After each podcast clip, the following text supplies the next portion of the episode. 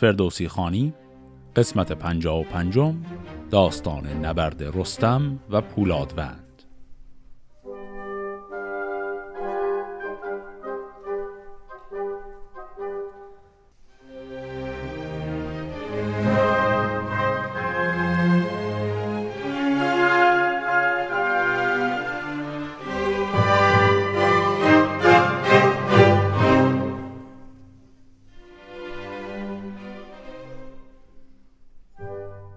داستان قسمت قبل به اونجا رسید که لشکر رستم همینطور ادامه داد لشکرکشی رو در دل خاک توران. الان دیگه گذشتن از تمام اون لشکرهای کمکی و در این مسیرشون به ناگاه برخوردن به یک قلعه به نام بیداد که در اون مردمان آدمخواری زندگی می‌کردند و رستم اون قلعه رو هم فتح کرد و همینجور داره ادامه میده میاد جلو.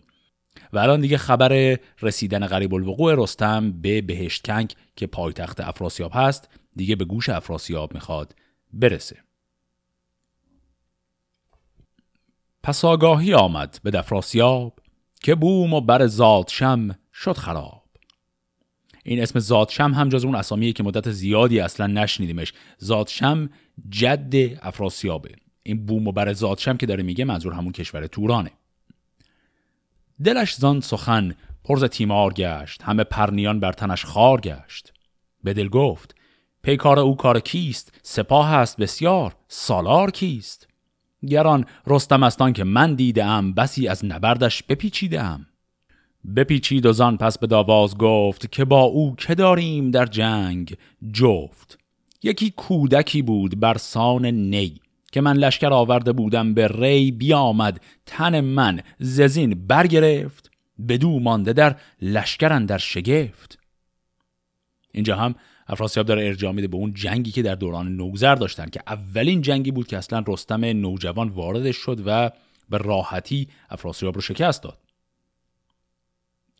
پس الان واضحه که افراسیاب ترسیده میگه ما هیچ کسی رو در لشکر توران و در سرزمینمون نداریم که مقابله کنه با این آدم. و الان لشکریان می‌خوان به افراسیاب پاسخ بدن و به او روحیه بدن.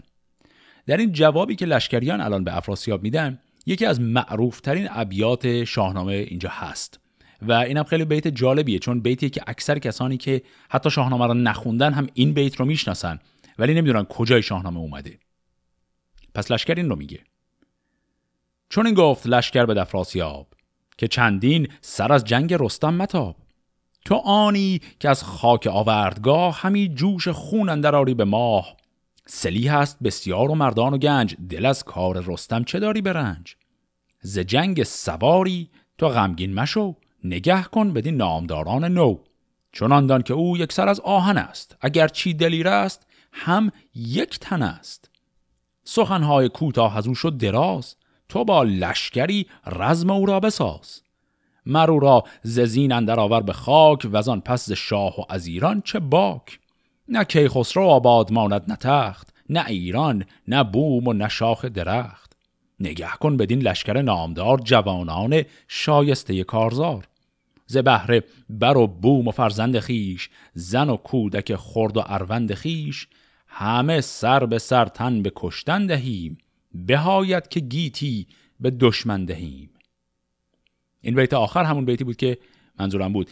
در نویسش دیگری از این بیت میاد که همه سر به سر تن به کشتن دهیم از آن به که گیتی به دشمن دهیم. خیلی ها این بیت رو می‌شناسن ولی به اشتباه فکر می‌کنن این یک بیتیه که ایرانی ها در دفاع از وطن خودشون خطاب به خارجی ها خوندن. در حالی که برعکسه این بیت علیه ایرانی هاست و در حقیقت از زبان تورانی ها نوشته شده. این هم جز اون چیزاییه که اگر شاهنامه رو کامل بخونیم خیلی از این بیت که تو گوشمون آشنا هست بدونیم اصلش کجا آمده به درک ما از این اثر خیلی کمک می‌کنه. خب پس اینجا افراسیاب این سخن لشکریان رو گوش میده. چو بشنید افراسیاب این سخن فراموشت کرد. آن نبرد کهن. بفرمود تا لشکر را راستند به کین نو از جای برخواستند زبوم نیاگان از شهر خیش یکی تاز اندیشه بنهاد پیش.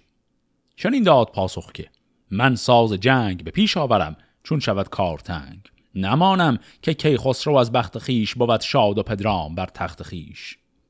سر زاولی را به روز نبرد به چنگ دراز اندر آرم به گرد. نبیره نمانم نپرخاش جوی به شمشیر بنشانم این گفتگوی. اینجا منظورش از نبیره همون کیخسروه چون می‌دونیم کیخسرو نوه افراسیاب میشه. از طرف مادری. بر او سرکشان آفرین خواندند سرفراز را سوی کین خواندند. سپهبد بسی جنگ ها دیده بود زهر کار بحری پسندیده بود. یکی شیردل بود فرغار نام. قفس دیده و جسته چندیز دام. ز بیگانگان جای پرداخته کرد و فرغار گفت ای گران مای مرد همکنون برو سوی ایران سپاه نگه کن بدان رستم رزم خواه سوارش نگه کن که چند است و چون؟ که دارند از این بوم ما رهنمون. پس افراسیاب الان که می‌خواد آماده بشه یک نفر رو در مقام جاسوس میفرسته که دید بزنه لشکر ایران رو. اسم این فرد هم هست فرغار. چو فرغار برگشت و آمد به راه به کاراگهی شد به دیران سپاه. غمی شد دل مرد پرخاش جوی. به بیگانگان نیز ننمود روی. فرستاد و فرزند را پیش خواند. بسی راز بایسته با او براند. به شیده چنین گفت. کی پر خرد سپاه تو تیمار تو کی خورد؟ پس اینجا افراسیاب الان که فرقار رو فرستاد برای این مأموریت جاسوسی در خفا پسر خودش شیده رو آورد و الان می‌خواد با او صحبتی بکنه و یک چیزهایی رو به عنوان راز در حقیقت نقشه های مخفی خودش رو می‌خواد به او بگه. حالا ببینیم این نقشه هایی که به شیده میگه چیه. چون این دان که این لشکر بیشمار که آمد بر این مرد چندین سوار سپهدارشان رستم شیردل که از خاک سازد به شمشیر گل چو کاموس و گرگوی و خاقان چین گهار و چون منصور با آفرین دگر کندر و شنگلان شاه هند سپاهی ز کشمیر تا رود سند به نیروی این رستم شیرگیر بکشتند و بردند چندی اسیر. چهل روز با لشکر آویز بود گهی رزم و گه روی پرهیز بود. سرانجام رستم به خم کمند ز پیلندر آورد و کردش به بند. سواران و گردان هر کشوری ز هر سو که بود از بزرگان سری سلیح و حیونان و اسپان و تاج به دیران فرستاد با تخت آج بدین کشور آمد کنون زین نشان همان نامداران و گردن کشان. منی در نمانم بسی گنج و تخت که گردان شدستن در این کار بخت. کنون هرچه گنج است و تاج و کمر همان توق زرین و زرین سپر. فرستم همه سوی الماس رود. نه هنگام بار است و تاج و درود. هر آسانم از رستم تیز چنگ تن آسان که باشد به کام نهنگ. به مردم نماند به روز نبرد نپیچد ز بیم و ننالد ز درد. ز نیزه نترسد نه از تیر و تیغ. اگر گرز بارد بر او بر میغ. تو گویی که از روی و از آهن است نه مردم نژاد است کاهرمن است. سلیح است چندان بر او روز کین که سیر آید از بار پشت زمین. زره دارد و جوشن و خود و ببر بغرد به کردار غرند ابر. نه برتابد آهنگ او زند پیل نه کشتی سلیحش به دریای نیل. یکی کوه زیرش به کردار باد تو گویی که از ابر دارد نژاد. تگ آهوان دارد و حول شیر. به دریا چو دیو و به خشکی دلیر. مرا با سوارش بسی بود جنگ یکی جوشن استش ز چرم پلنگ. سلی هم نیامد بر او کارگر بسی آزمودم به گرز و تبر. کنون آزمون را یکی کارزار بسازیم تا چون بود روزگار. گریدون که یزدان بود یارمند بگردد به بایست چرخ بلند. نه ایران بود نیز و نی شهریار سرآید مگر بر من این روزگار. وگر دست رستم بود روز جنگ نسازم منی در فراوان درنگ. شوم تا بدن روی دریای چین بدو مانم این مرز توران زمین. پس اینها شد حرفهایی که الان افراسیاب به پسر شیده گفت. تو این حرفها خیلی واضح بود. گفت ما یک لشکر به این عظیمی از هر جایی که می‌شد آوردیم. گفت که از کشمیر و هند و چین و همه جا آوردیم. همه را شکست داد آمده. بعد یک ذکر طولانی کرد از عظمت رستم و در نهایت نقشش رو گفت. نقشش این بود که به نظر میاد این آدم پیروز خواهد شد. من برای مبادا برای اینکه گنج های ما رو غارت نکنه اون شکلی که گنج های خاقان چین رو غارت کرد من همه گنج های اساسی پادشاهی خودم رو منتقل می‌کنم به منطقه به نام الماسرود. میفرستم اونجا که از دست غارت احتمالی اینها در امان باشه و بعد هم گفت خود من میرم به جنگ. ولی می‌بینیم اگر داره پیروز میشه من فرار می‌کنم. میرم به سمت دریای چین و این مرز توران زمین هم می‌ذارم برای اون. یعنی هم کاری که قبلا هم دفعات قبلی مثلا در داستان جنگ کینسیاوش هم قبلا انجام داده بود. حالا شیده پسرش جواب میده. بدو شیده گفته خردمند شاه انوشه بدی تا بود تاج و گاه. تو را فر و برز است و مردانگی. نژاد و دل و بخت و فرزانگی. نباید تو را پند آموزگار. نگه کن بدین گردش روزگار. چو پیران و هومان و فرشید ورد چو گلباد و نستیهن شیرمرد شکست سلیح و گسست دلند ز بیم و ز غم هر زمان بکسلند. تو بر باد این خیل کشتی مران چو دانی که آمد سپاهی گران. ز شاهان گیتی گزیده تویی جهان دیده و کار دیده تویی. به جان و سر شاه توران سپاه به خورشید و شمشیر و تخت و کلاه که از کار کاموس و خاقان چین دلم گشت پرخون و سر پرزکین پس در جواب شیده هم عملا حرف پدر رو تایید کرد. گفت تو امیدی نبند به این لشکر توران. این پهلوانانی مثل پیران و هومان و فرشیدورد و همه اینا که گفت گفت اینها قبلا امید ما رو ناامید کردند. دل به اینها نبند. همین نقشه که ریختی برای روز مبادا که فرار کنی نقشه خیلی خوبیه. پس الان معلوم شد که افراسیاب پیشاپیش نقشه فرار رو هم ریخته و آماده کرده. حالا سوال اینه که قدم بعدی که افراسیاب می‌خواد برداره چی می‌تونه باشه؟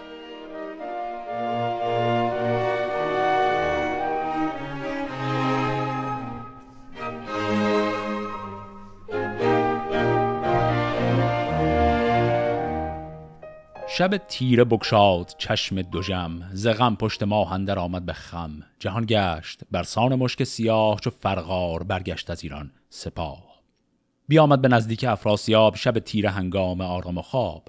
چون این گفت که از بارگاه بلند برفتم بر رستم دیو بند سراپرده سبز دیدم بزرگ سپاهی به کردار آرغد گرگ. یکی اژدهافش درفشی به پای زده خیمه بر پیش پرده سرای.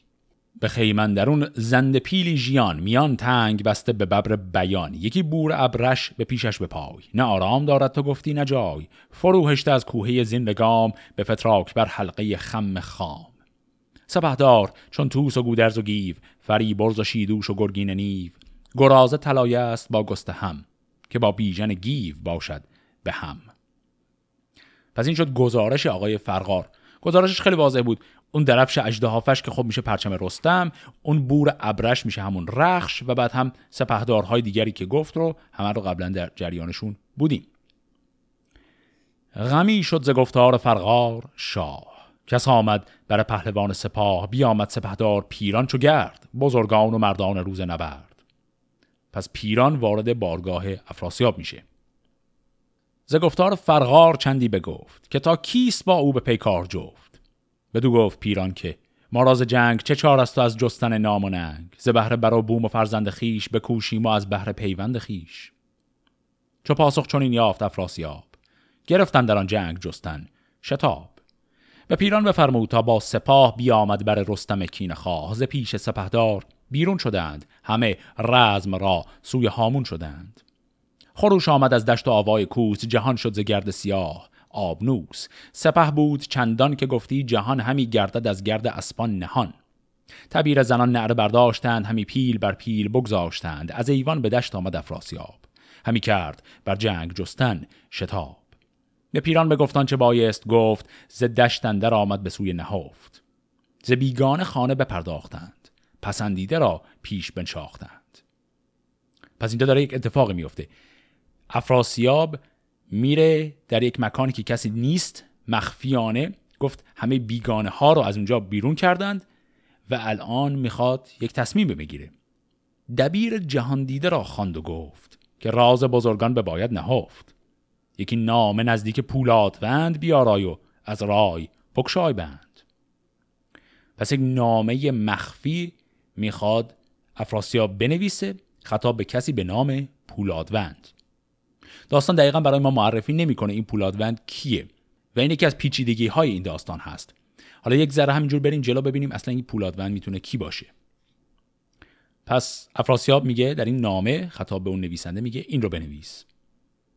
بگویش که ما را چه آمد به پیش از این نام ور مرد بسیار کیش. اگر یارمند از چرخ بلند بیاید بدین مرز پولادوند.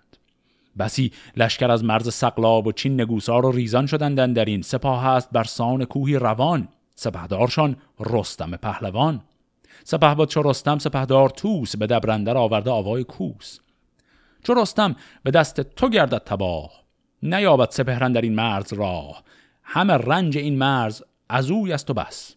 تو باشن در این کار فریاد رس. گرو را به دست تو آید زمان شود رام روی زمین بیگمان. من از پادشاهی آباد خیش نبرگیرم از رنج یک نیمه بیش. دگر تخت و دیهیم و گنجان توست که امروز پیکار و رنج آن توست.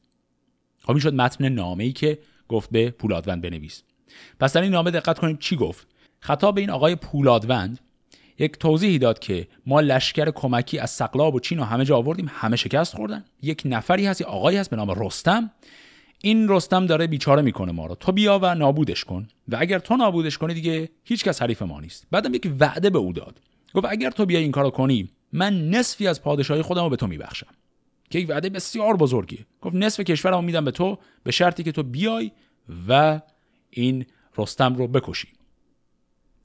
یکی از پیچیدگی های این داستانی که الان داریم تازه واردش میشیم اینه که دقیقا فردوسی پولادوند رو معرفی نمی‌کنه به ما.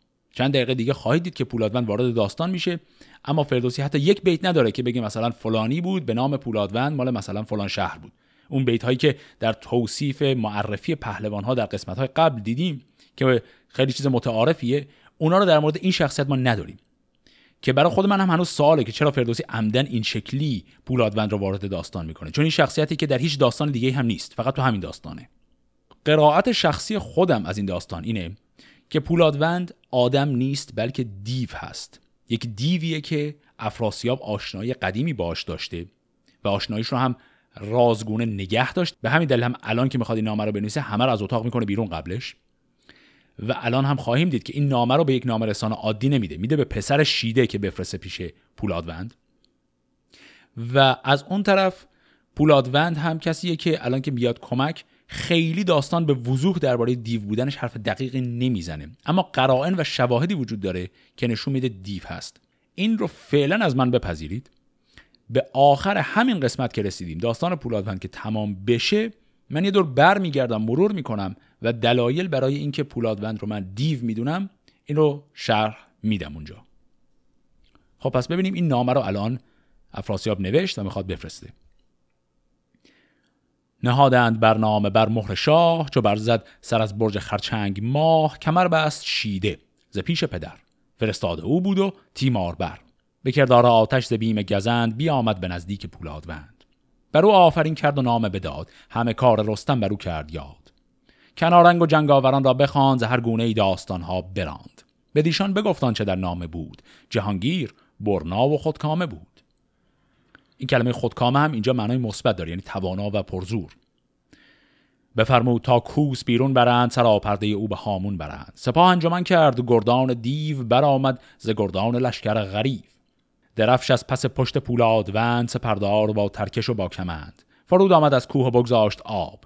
بیامد به نزدیک افراسیاب تبیر برآمد ز درگاه شاه. پذیره شدندش سراسر سپاه. به بردر گرفتش جهان دیده مرد ز کار گذشته بسی یاد کرد. بگفتش که تیمار ترکان کیست؟ سرانجام درمان این کار چیست؟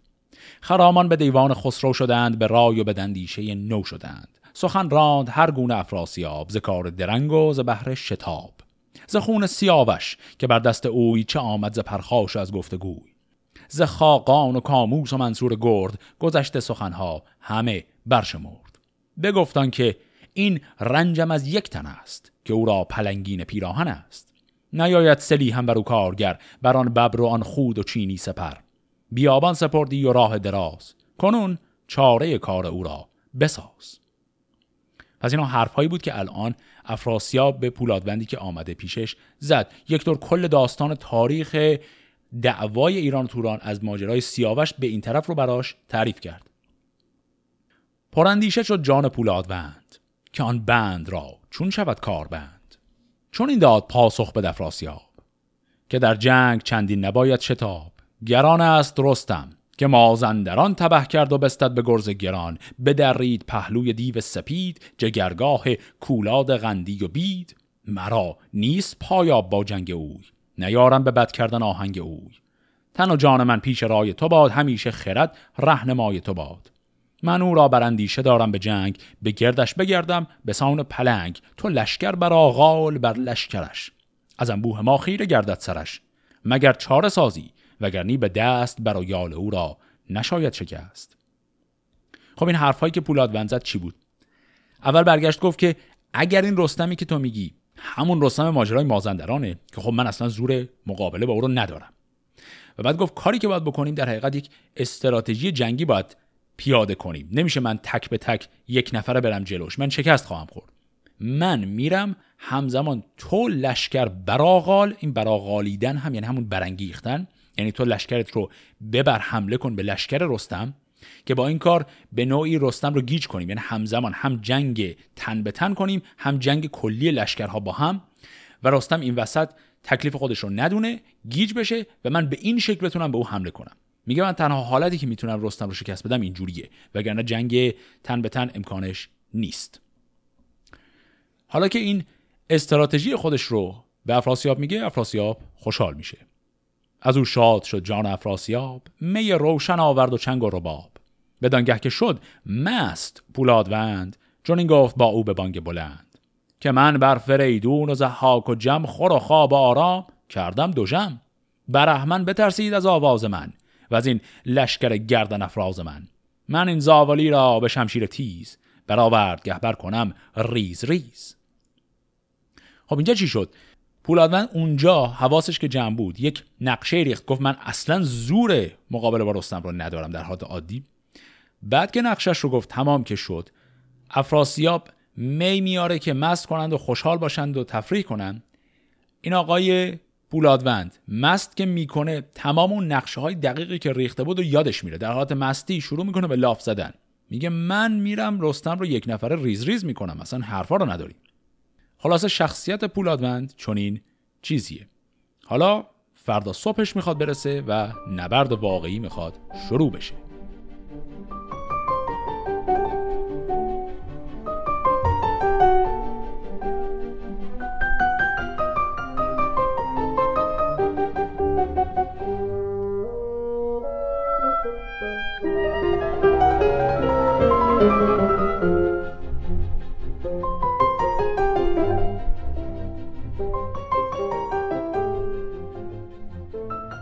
چو خورشید بنمود تابان درفش معصفر شدن پرنیان بنفش. تبیره برآمد ز درگاه شاه به دبرندر آمد خروش سپاه. ز پیش سپه بود پولادوند تنی زورمند و به بازو کمند. چو صف برکشیدند هر دو سپاه هوا شد بنفش و زمین شد سیاه. تهمتن بپوشید ببر بیان نشست از بر زند پیل ژیان. براشفت و بر میمنه حمله برد. ز ترکان بیافکند بسیار گرد. از آن پس غمی گشت پولادوند ز فتراک بگشاد پیچان کمند. برآویخت با توس چون پیل مست کمندی به بازو عمودی به دست. کمربند بگرفت و او را ز زین برآورد و آسان بزد بر زمین. به پیکار او گیو چون بنگرید سر توس نوذر نگونسار دید. برانگیخت از جای شبدیز را تن و جان بیاراست آویز را. براویخت با دیو چون شیر نر. زرهدار با گرزه گاف سر. کمندی بیانداخت پولادوند سر گیو گردن در آمد به بند. نگه کرد رهام و بیژن راه بدان زور آن گرز و آن دستگاه. برفتند تا دست پولادوند ببندند هر دو به خم کمند. بزد دست پولاد بسیار هوش. برانگیخت اسب و برآمد خروش. دو گرد از دلیران پرمایه را سرفراز و شیر و گران سایه را به خاک اندر افکند و بسپرد خار نظاره بران دشت چندان سوار. خب پس اینجا چی شد؟ پولادوند رفت حمله کرد به صف لشکر ایران. اول با توس جنگید. خیلی راحت توس رو زد زمین. گیو سری رفت به کمک توس گیو رو هم زد زمین. رهام و بیژن سری رفتن به کمک گیو و توس اون رهام و بیژن رو هم زد زمین. و همینطور داره درو می‌کنه و میاد جلو.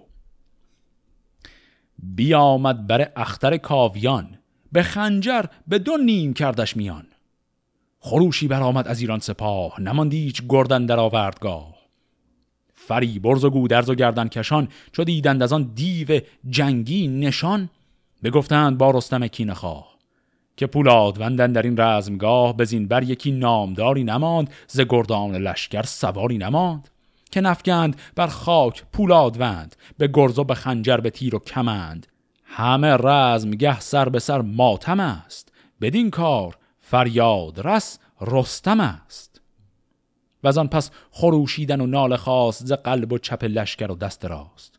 چو کم شد ز گودرز هر دو پسر بنالید با داور دادگر. که چندین نبیره پسر داشتم همی سرز خورشید بگذاشتم. بر از من درون پیش من کشته شد چون این اختر و روز برگشته شد. جوانان من کشته من پیر سر مرا شرم باد از کلاه و کمر. خب اینجا چه اتفاق جالبی افتاد؟ گیو توس رهام و بیژن که خب دوتاشون یعنی رهام و گیو پسران گودرز میشن بیژن هم که میشه نوش. اینها رفتن همه افتادن زمین. هیچ کدومشون نمردن. اما در اون بهبوهه جنگ گودرز از دور داره می‌بینه که اینا همه از اسب افتادن. و از اون طرف پولادن که آمده جلو پرچم ایران رو هم نصف کرده. و گودرز توی اون بهبوهه فکر کرد که ای وای من این همه پسرم مردن این دوتا هم تو این جنگ الان باز مردند. و در جریان نیست که اینا هنوز زنده هستند. چو بشنید رستم دو جم گشت سخت. بلرزید بر سان برگ درخت بیامد به نزدیک پولادوند. ورادید بر سان کوهی بلند. غمی گشت از آن چهار گرد دلیر چو گوران و دشمن به کردار شیر. سپه را همه سر به سر خسته دید و از آن روی پرخاش پیوسته دید. به دل گفت که این روز ما تیره گشت سر نام داران ما خیره گشت. همانا که برگشت پرگار ما غنوده شدن بخت بیدار ما. بیافشارد ران رخش را تیز کرد برا شفت آهنگ آویز کرد. بدو گفت که ای دیو ناسازگار ببینی کنون گردش روزگار. چون آواز رستم به گردان رسید سپهبد یلان را پیاده بدید چون این گفت با کردگار جهان که ای برتر از آشکار و نهان. مرا چشم اگر تیره گشتی به جنگ بهستی ز دیدار این روز ننگ. که از اینسان برآمد از ایران غریب ز پیران و هومان و این نر دیو. پیاده شده گیو رهام و توس چو بیژن که بر شیر کردی فسوس. تبه گشته اسب بزرگان به تیر پیاده براویخته خیر خیر. براویخت با دیو پولادوند بیانداخت آن تاب داده کمند بدزدید یالان نبرد سوار بترسید و سیر آمد از کارزار. بدو گفت پولادوند ای دلیر جهان دیده و نام بردار و شیر که بگریزد از پیش تو زند پیل ببینی کنون موج دریای نیل. نگه کن کنون آتش جنگ من کمند و دل و زور آهنگ من. از این پس نیابیز شاهت نشان نه از نامداران گردن کشان. نبینی زمین زین سپس جز به خواب سپارم سپاهت به دفراسیاب چون این گفت رستم به پولادوند که چند است بیم و زلیفنت و بند. ز جنگاوران نیز گویا مباد چو باشد دهد بیگمان سر به باد. این کلمه زلیفن که توی بیت قبل شنیدیم به معنای تهدیده. در حقیقت داره میگه چقدر رجز می‌خونی و دروغ میگی. در حقیقت داره رجز پولادوند رو اینجوری جواب میده. چو بشنید پولادوند این سخن به یاد آمدش گفت های کهن که هر کو به بیداد جوید نبرد جگر خسته باز آید و روی زرد. گر از دشمنت بد رسد گرز دوست بد و نیک را داد دادن نکوست. همان رستم است این که مازندران شب تیره بستد به گرز گران. بدو گفت که مرد جنگ آزمای چه باشیم بر خیر چندین به پای؟ بگشتند و از دشت برخواست گرد. دو پیل ژیان با دو مرد نبرد. عمودی بزد بر سرش پیلتن که بشنید آواز آن انجمن.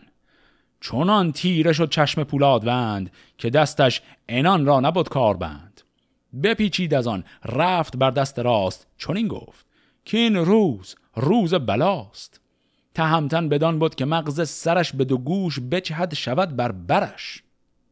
پس وقتی این رجزخانی ها تموم میشه به جنگ اصلی که می‌رسه رستم یک عمودی بر سر این می‌زنه که انقدر قویه که نه تنها صداش رو لشکریان از دور میشنون صدای این ضربه رو بلکه خود رستم انتظار داره با قدرت این مغز پولادوند از تو گوشش بزنه بیرون. ولی خب هنوز چنین نمیشه. چو پولادوند از بر زین بماند تهمتن جهان آفرین را بخواند. که ای برتر از گردش روزگار جهاندار و بینا و پروردگار. گر این گردش جنگ من داد نیست روانم بدان گیتی آباد نیست. روا دارم ار دست پولادوند روان مرا برگشاید زبند و افراسیاب است بیدادگر تو مستان ز من دست و زور و هنر.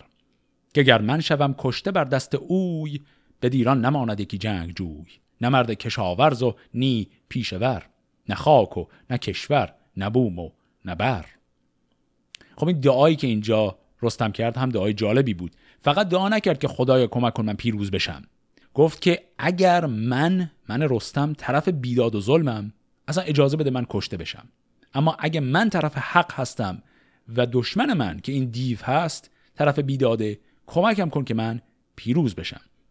یعنی در حقیقت رستم اینجا فقط آرزوی پیروزی خودش رو نکرد. آرزوی پیروزی عدالت بر بیداد رو کرد. خب الان میرن سراغ مرحله کشتی گرفتن. به کشتی گرفتن نهادند روی دو گرد سرفراز دو کین جوی. به پیمان که از هر دو روی سپاه به یاری نیاید کسی کین خواه. میان سپه نیم فرسنگ بود ستاره نظاره بر آن جنگ بود. که پولادوند و تهمتن به هم براویختند دو شیر دو جم همی دست سودند یک بادگر گرفته دو جنگی دوال کمر. چو شیده بر یال رستم بدید. یکی باد سرد از جگر برکشید. خب الان که به کشتی رسیدند نکته که داشت این کشتی این که هر دو قبلش قرار گذاشتن با هم که هیچ کس از لشکریانشون به کمک نیاد. این قراریه که الان اینها هر دو با هم بستند. و الان شیده از دور داره می‌بینه که رستم احتمال پیروزیش زیاده. و خب شیده به پدرش الان می‌خواد این رو بگه. پدر را چنین گفت. که این زورمند که خانی همی رستم دیو بند هم اکنون بدین زور و این دست برد به خاک اندر آرد سر دیو گرد. نبینی ز گردان ما جز گریز مکن خیره با چرخ گردان ستیز. چون این گفت با شیده افراسیاب که شد مغز من زین سخن پرشتاب برو تا ببینی که پولادوند به کستی همی چون کند دست بند. مثلا افراسیاب داره به پسرش میگه تو برو کمک برو ببین چه خبره. چون این گفت شیده که پیمان شاه نه این بود با او به پیش سپاه. چو پیمان شکن باشی و تیر مغز نیاید ز پیکار تو کار نغز. تو این آب روشن مگردان سیاه که عیب آورد بر تو بر عیب خواه. به دشنام بکشاد خسرو زبان بر و شد با پسر بدگمان. بدو گفت اگر دیو پولادوند از این مرد بدخواه یابد گزند نماند بر این رزمگه زنده کس. تو را از هنرها زبان است و بس. پس اینجا افراسیاب داره به پسر خودش دشنام میده. میگه تو چقدر بی ای فقط حرف زدن بلدی. پس در حقیقت افراسیاب می‌خواد اون پیمانی که بسته بودن رو بشکنه و بره به کمک پولادوند. انان برگرایید و آمد چو شیر. به داوردگاه دو گرد دلیر. نگه کرد پیکار دو پیل مست. خروشان چو رعد و بساویده دست. این فعل بساویدن هم شبیه همون پسودنه یعنی لمس کردن گرفتن. به پولاد گفت ای سرفراز شیر به کستی گراری مرو را به زیر به خنجر جگرگاه او را بکاف. هنر باید از کار کردن نه لاف. نگه کرد گیو اندر افراسیاب. بدان خیر گفتار و چندان شتاب. برانگیخت اسب و بیامد دمان. چو بشکست پیمان همی بدگمان. به رستم چون این گفت. که جنگ جوی چه فرمان دهی کهتران را؟ بگوی. نگه کن که پیمان افراسیاب که جای بلادید و جای شتاب بیامد همی دل بر افروزدش به کستی همی خنجر آموزدش. پس اینجا گیو هم وقتی دید که افراسیاب پیمان رو شکسته آمده جلو خود گیو هم از طرف ایرانی ها میره جلو و به رستم میگه اگر می‌خوای کمکی کنیم بگو. بدو گفت رستم که جنگی منم به کشتی گرفتن درنگی منم شما را چرا بیم باید همی؟ چون این دل به دو نیم باید همی. هم اکنون سر و یال پولادوند به خاک اندر آرم ز چرخ بلند. اگر نیست تان جنگ را زور دست دل من به خیره نباید شکست. گر ایدون که این جادوی بیخرد ز پیمان یزدان همی بگذرد شما را ز پیمان شکستن چه باک که او ریخت بر تارک خیش خاک؟ پس اینم جواب خیلی واضح رستمه که اون آدم اگر پیمان رو شکست خاک بر سر خودش کرد. شما چرا می‌خواد پیمان بشکنید؟ وزان پس بیازید چون شیر چنگ. گرفتان بر و یال جنگی نهنگ به گردن برآورد و زد بر زمین. همی خواند بر کردگار آفرین. خروشی برآمد از ایران سپاه. تبیر زنان برگرفتند راه. به دبرندر آمد دم کرنای. خروشیدن سنج و زخم درای. گمان برد رستم که پولادوند ندارد به تندر درست ایچ بند. پس رستم الان پولادوند رو از بالای اسبش پرتاب کرد به زمین چنان محکم پرتابش کرد که فکر کرد تمام استخوانهای پولادوند رو زده شکسته به نابودش کرده و فکر کرد کشتتش به عبارتی. به رخش دلیر اندر آورد پای بماندان تن اژدها را به جای. چو پیش صف آمد یل شیرگیر نگه کرد پولاد برسان تیر گریزان بشد پیش افراسیاب. دلش پرز خون و رخش پرز آب. بخفت از بر خاک تیره دراز زمانی بشد هوش از آن رزم ساز. تهمتن چو پولاد را زنده دید همه دشت لشکر پراکنده دید دلش تنگ برگشت و لشکر براند. جهان دیده گودرز را پیش خواند. بفرمود تا تیر باران کنند. هوا را چون ابر بهاران کنند. ز یک دست بیژن ز یک دست گیو. جهانجوی رهام و گرگین نیو. تو گفتی که آتش برافروختند جهان را به خنجر همی سوختند. پس وقتی که رستن دید که ای وای پولادوند زنده بوده و فرار کرده و در رفت و بعد که رفت به سمت لشکر افراسیاب غش کرد افتاد زمین گفت که کار اینا رو باید بسازیم تیراندازی کنید به سمت اینها. به لشکر این گفت پولادوند که بی تخت و بی گنج و نام بلند چرا سر همی داد باید به باد؟ چرا کرد باید همی رزم یاد؟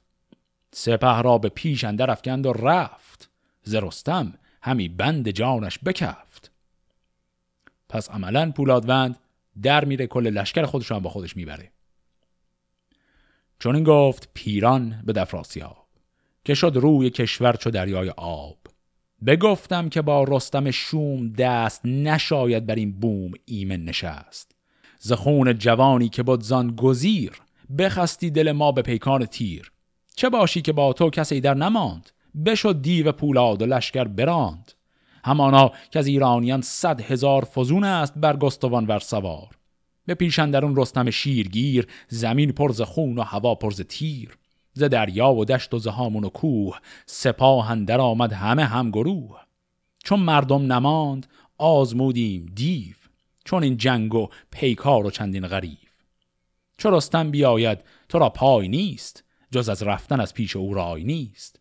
بباید شدن تا بدان روی چین گر ایدون که گنجی خودن در زمین. سپه را چون این صف کشیده بمان تو با ویژگان سوی دریا بران. پس عملا اینجا پیران هم تکلیف رو مشخص کرد. اول بهش گفت که من به تو گفته بودم ما حریف رستم نمیشیم. تو می‌تونستی خون این سیاوشی که معلوم رستم به انتقامش میاد رو نریزی ریختی ببین همینجوری بلا داره سر ما میاد. و بعدم گفت ما این بیتش خیلی مهم بود. گفت چون مردم نماند آزمودیم دیو. گفت ما هرچی آدم می‌تونستیم بیاریم برای کمک همه رو آوردیم. همه اینا شکست خوردن. دیگه مجبور شدیم دیو بیاریم. این دیو هم که شکست خود رفت. دیگه الان دیگه وقت جنگیدن نیست. باید فرار کرد. و به همین دلیل هم افراسیاب همون نقشه‌ای که از قبل داشت یعنی آماده کرده بود که بره به سمت چین اون رو می‌خواد عملی کنه. خب الان دیگه داستان پولادوند عملا تمام میشه. الان وقت خوبیه. یک نفسی بکشیم و این سوال رو بپرسیم که اصلا بر چه اساسی ما این پولادوند رو دیو خطاب می‌کنیم؟ و اصلا این تو داستان چه معنایی داشت؟ کلا این داستان پولادوند اصلا جریانش چی؟ بود.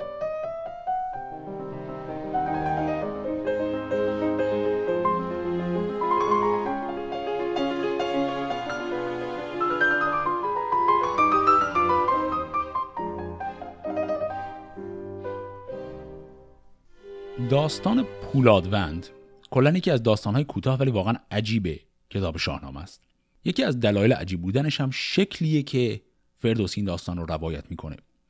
ما الان انقدر دیگه تو این داستان ها جلو آمدیم دیدیم که وقتی یک شخصیت فرعی وارد داستان میشه و قرار کار خاصی بکنه مثلا پهلوان مهمی هست معمولا داستان یکی دو بیت بعضی وقتا هم خیلی بیشتر از یکی دو بیت وقت می‌ذاره و این شخصیت رو برام معرفی می‌کنه.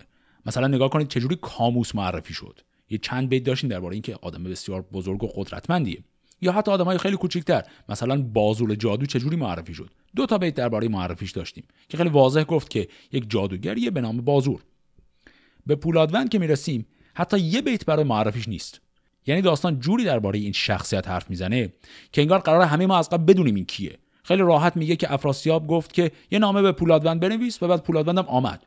داستانم اصلا وقتی صرف نکرد که بگه خب این اصلا کی هست؟ از کجا آمد؟ مال کجاه؟ و این برای من خودم همطور که قبلا هم عرض کردم سواله. بین شاهنامه خانها از قدیم سر اینکه پولادوند آیا آدم یا دیو بحث بوده. شما حتی نقاشی های شاهنامه های دستنویس قدیمی رو همین نگاه کنید یه تعداد خیلی زیادشون نقاشی صحنه نبرد رستم و پولادوند رو که کشیدن دو تا آدم کشیدن دو تا پهلوان انسان کشیدن که با هم میجنگن. بعضی هاشون تک و توکی هم یک دیو کشیدن برای پولادوند خب حالا ما نیاز داریم یه مقدار بحث کنیم درباره اینکه اصلا چجوری این رو تشخیص میدیم. یه سال اساسی که ما در مورد پولادوند داریم و اینکه پولادوند آیا دیو هست یا آدمه جواب به این سال خواهد داد. اینه که پولادوند از کجا آمد توی این داستان.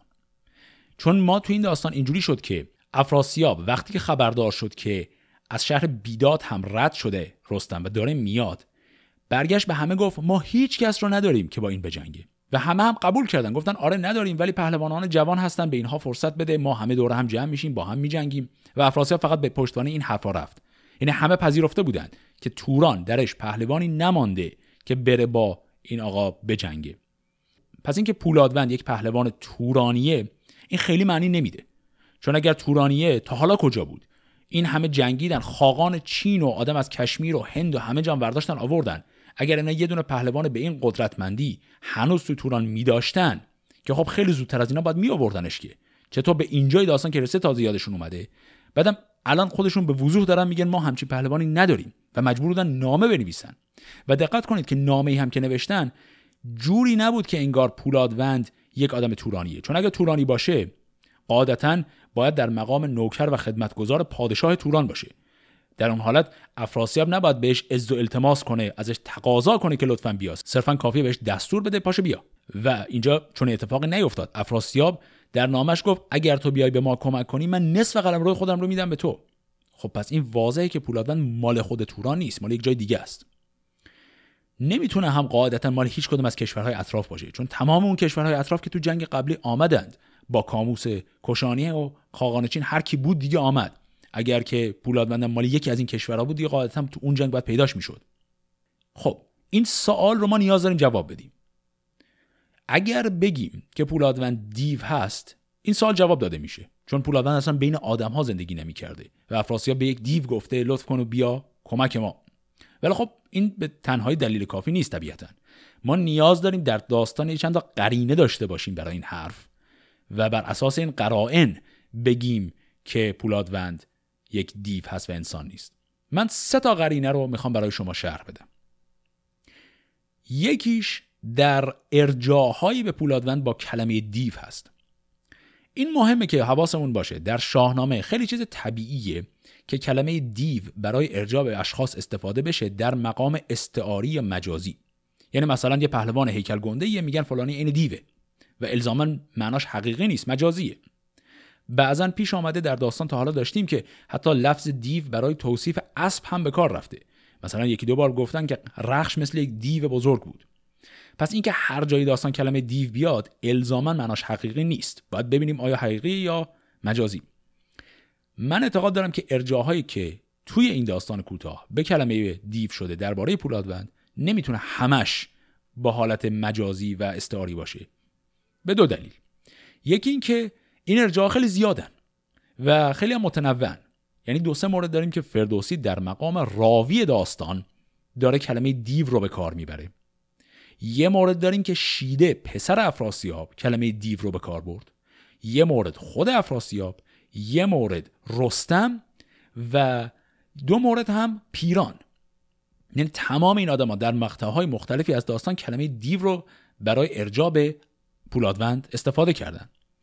و یکی دو موردش رو شاید بشه راحت گفت ممکنه مثلا استعاری باشه. مثلا جایی که رستم برمیگرده میگه که از اینسان برآمد از ایران غریب ز پیران و هومان و این نر دیو یه نفر ممکنه بگه خب اینجا نر دیو منظور صرفا یه آدم خیلی هیکل گنده است. بله اینجا ممکنه اینطور باشه اما همه این ارجاع نمی‌تونه اینطور باشه. چرا؟ نگاه کنید به ارجایی که چند دقیقه پیش توضیحش رو دادیم که مثلا پیران گفت. این ارجاع رو ما نمی‌تونیم یعنی اگر بخوایم استعاری بخونیمش خیلی معنی نمیده اون بیت. پیران دو جا تو همون گفتار آخرش با افراسیاب کلمه دیو رو به کار برد. یه بارش این بود. گفت چه باشی که با تو کسی در نماند. بشد دیو پولاد و لشکر براند. این یکیش. یه ذره پایینترش هم گفت. چون مردم نماند آزمودیم دیو. چون این جنگ و پیکار و چندین غریب اینجا داره به وضوح کلمه دیو رو در تضاد با کلمه مردم به معنای انسان به کار می‌بره. اینجا اگر بگیم صرفا منظورش هیکل گنده هست خیلی معنی نمیده. چون که خب مگر هیکل کاموس و خاقان و اون همه اونا مگر اونا گنده نبودن؟ خب اینا همش این ارجاهای پراکنده به کلمه دیو اینا همش میشه یکی از اون سه تا قرائنی که من عرض کردم. اون دوتا قرینه دیگری که عرض کردم اونا هر دوش در یک تکه کوچکی از داستانه که گفتار بین افراسیاب و پولادوند بود. اونجا که پولادوند به نامه افراسیاب جواب میده لشکر رو می‌کشه میان و افراسیاب می‌خواد براش قصه رو توضیح بده. این جالبه که افراسیاب چه داستانی رو توضیح میده؟ شروع می‌کنه کل ماجرای سیاوش کشتن سیاوش کین سیاوش لشکرکشی بعدی ما اومدن کاموس اومدن خاقان همه اینا رو میگه. و اینها رو داره میگه که در حقیقت برسه به اینکه یک آدمی به نام رستم پاشد اومده لشکر کشیده به سمت ما. یعنی می‌خواد بگه چرا اصلا رستم پاشد اومد؟ دلایلش تمام اینها بود. این نکته جالب میشه که به نظر می‌رسه پولادوند در جریان اینها نبوده. احتمالا. یعنی افراسیاب نیاز داشته یه دور پولادوند رو در جریان بذاره که اصلا این جنگ جریانش چی از کجا شروع شد. و جالبش اینه وقتی اینها رو به پولادوند میگه واکنش پولادوند اینه که آها این رستمی که تو گفتی این همونی نیست که تو مازندران بود؟ یعنی افراسیاب داستان مازندران رو نمیگه. داستانهای سیاوش و اینها رو میگه. پولادوند به نظر میاد این داستانها رو نمی‌دونه یا براش مهم نیست اما داستان مازندران رو خوب بلده. و بعد هم دقت کنیم که داستان مازندران رو واقعا خوب بلده. چرا؟ چون این بیت خیلی جالب رو میگه. میگه بدرید. پهلوی دیو سپید جگرگاه کولاد غندی و بید. این که رستم رفت مازندران رو فتح کرد این خیلی معروفه. همه آدما دیو و انسان همه اینا خبر دارن. اما ببینید که پولادوند چه جزئیات عجیبی از اون داستان رو گفت. گفت که کولاد غندی و بید رو هم رستم کشته.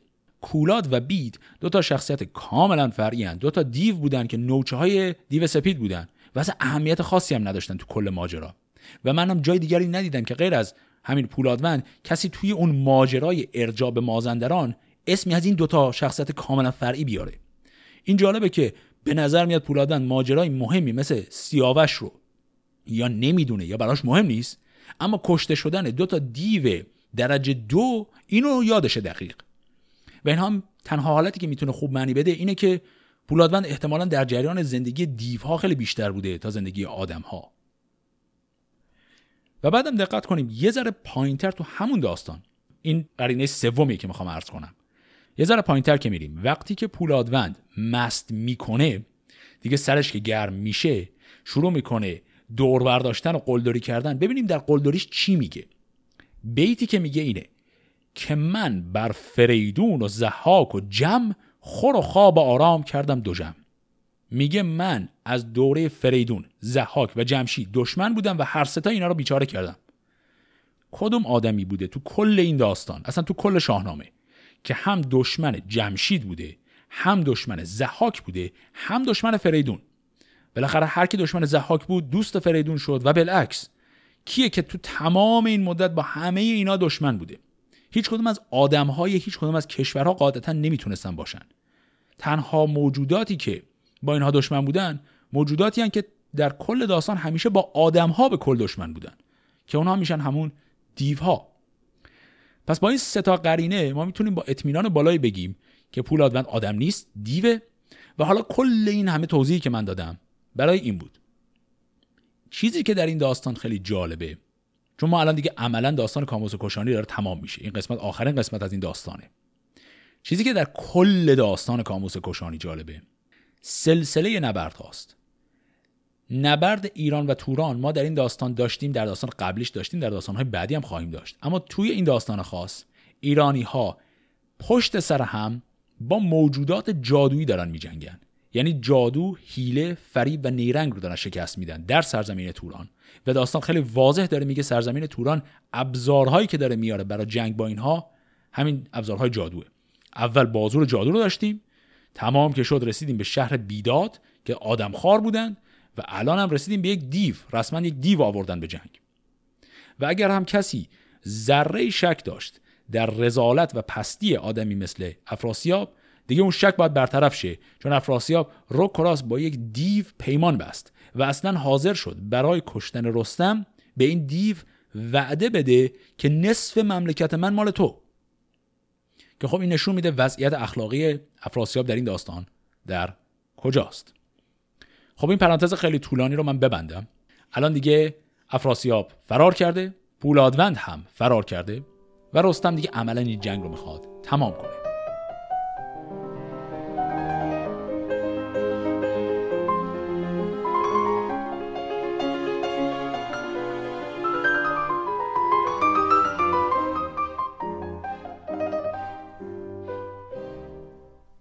سپه بود چنان کرد کوراه دید.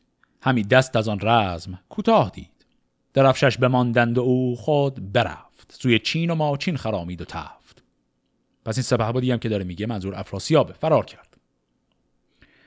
سپاه اندر آمد به پیش سپاه زمین گشت بر سان ابری سیاه. تهمتن به داواز گفتان زمان که نیزه مدارید و تیر و کمان. بکوشید و شمشیر و گرز آورید هنرهاز بالای برز آورید. پلنگ آن زمان پیچد از کین خیش که نخچیر بیند به بالین خیش سپه سر به سر نعره برداشتند همین نیزه بر کوه بگذاشتند.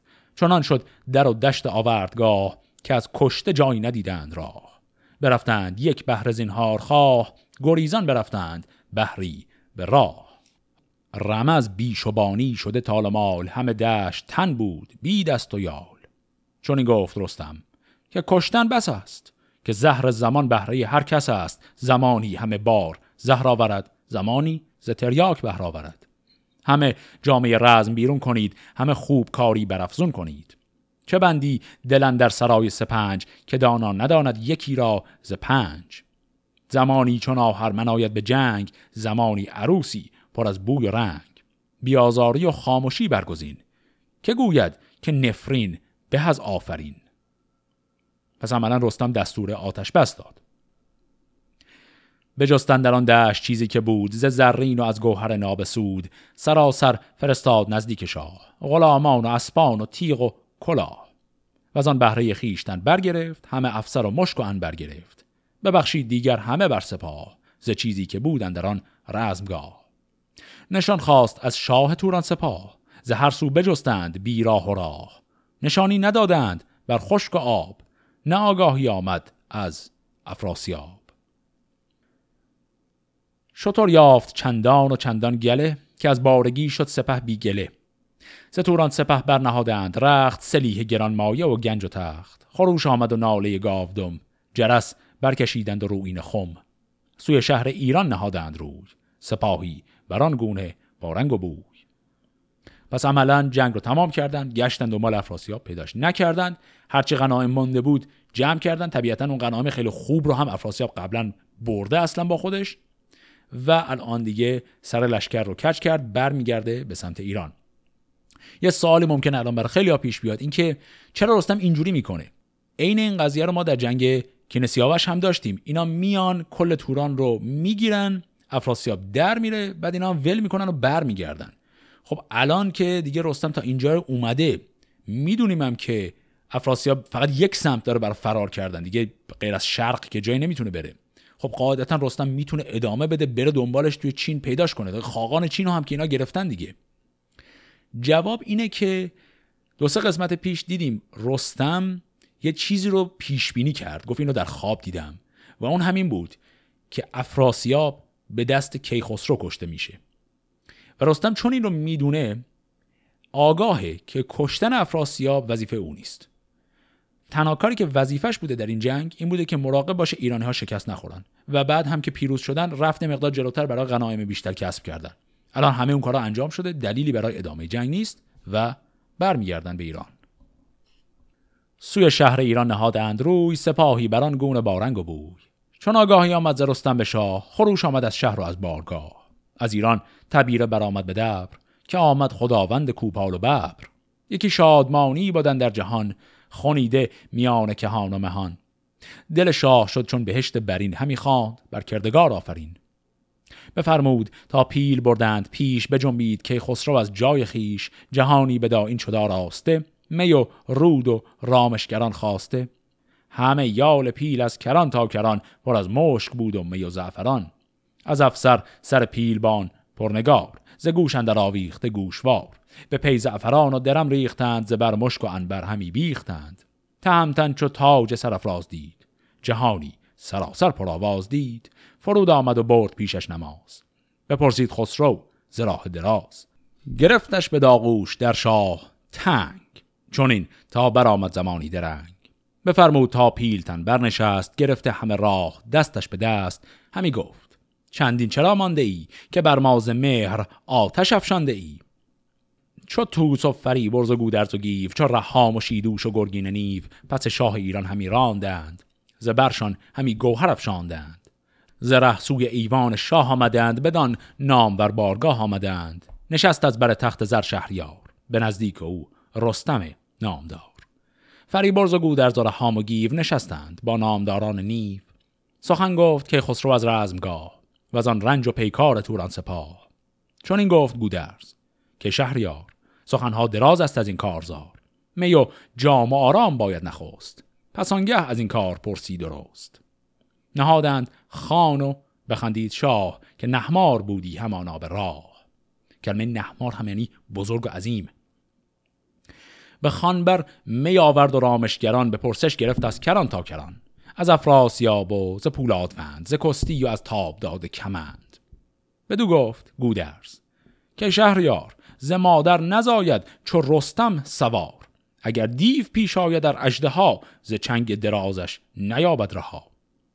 هزار آفرین باد بر شهریار به ویژه بر این شیردل نامدار. چونان شاد شد زان سخن تاجور که گفتی از ایوان برآورد سر. چون این داد پاسخ که ای پهلوان تو بیداری و باش روشن روان. کسی کش خرد باشد آموزگار نگه دارد این گردش روزگار. از این پهلوان چشم بد دور باد همه زندگانیش در سور باد. همی بود یک هفته با می به دست از او شادمان تاج و تخت و نشست. سخنهای رستم به نای و برود بگفتند بر پهلوانی سرود. تهمتن به یک ماه نزدیک شاه همی بود با جام در پیشگاه. از آن پس چون این گفت با شهریار که ای پرهنر نام بر تاجدار جهاندار با دانش و نیک خوست ولیکن مرا چهره زال آرزوست. پس اینا یه مدتی بودن و به خوشی و خرمی گذروندن و بعد رستم گفت من دلم واسه خونمون تنگ شده اجازه بده من برگردم.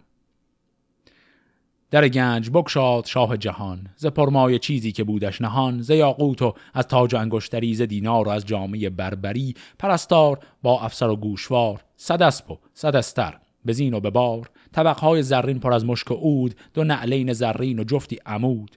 بر او بافته گوهر شاهوار چنان چون بود در خور شهریار.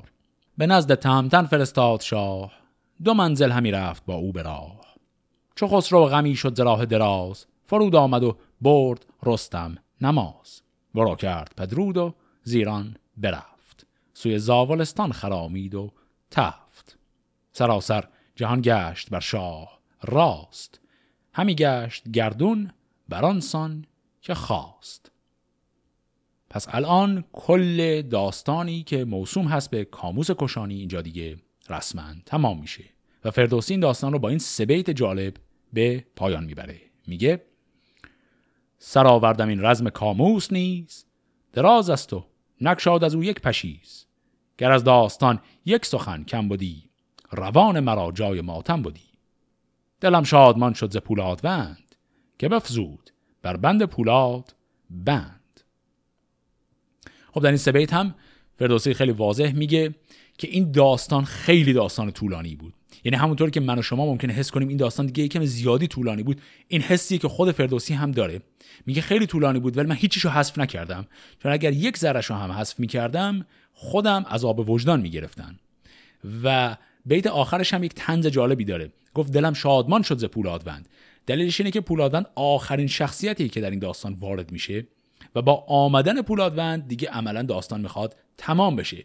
و به همین دلیل فردوسی میگه خوشحال شدم که رسیدیم به پولادوند و اونم دیگه گفتیم داستانشو و عملا داستان تمام شد. خب داستان بزرگ بعدی که بعد از این ماجرا داریم داستان بیژن و منیژه است. ولی قبل از اینکه برسیم به داستان بیژن و منیژه یک داستان خیلی کوتاه هست که کلش رو من در یک قسمت می‌خوام بگم. و اون هم یک داستان البته بسیار معروف از داستانهای شاهنامه است به نام داستان اکوان دیو. در هفته آینده این داستان رو با هم می‌خونیم. فعلا خدا نگهدار.